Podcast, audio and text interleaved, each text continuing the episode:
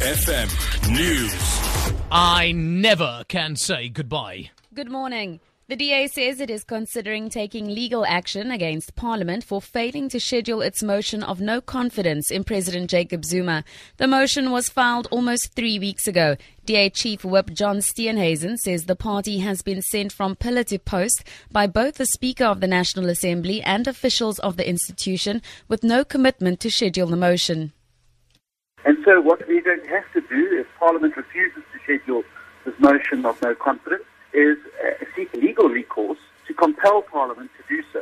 We've done this before, uh, where we've had to take the Speaker to court for failure to sufficiently um, table a motion of no confidence in time, and we will not hesitate to do it again to ensure this important motion gets debated at this critical juncture in our political system. SACP General Secretary Blade Nzimande has urged a stop to the abuse of state organs for serving narrow agendas. He was addressing the party's Red October campaign at Sebokeng in the Vaal Triangle. Nzimande was reacting to reports that the Hawks could again charge Finance Minister Pravin Gordhan. Nzimande says South Africans will not sit back and watch while Gordhan and others are persecuted. This thing, your comrade Pravin may be charged again. And this thing that, amongst others, the comrade Ugwete, Amahawks are after him, is completely out of order. We want to say today, as the SACP, we are drawing the red line. Enough is enough in the abuse of state.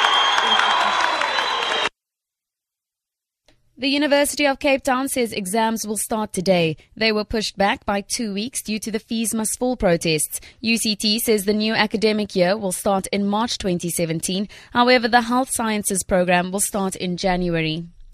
In your international news, Islamic State militants retreating from an area south of Mosul in Iraq have set fire to 19 oil wells. Government forces have made gains in recent days, days in their offensive to take back the city. The BBC's Quentin Sommerville reports.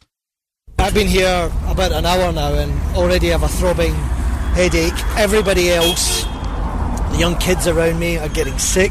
Like in this toxic cloud, this poison that IS have left behind, is coating everything in the region. The worry, of course, is the Islamic State are still in control of another six oil fields outside Mosul, and the risk is that they could do the same there.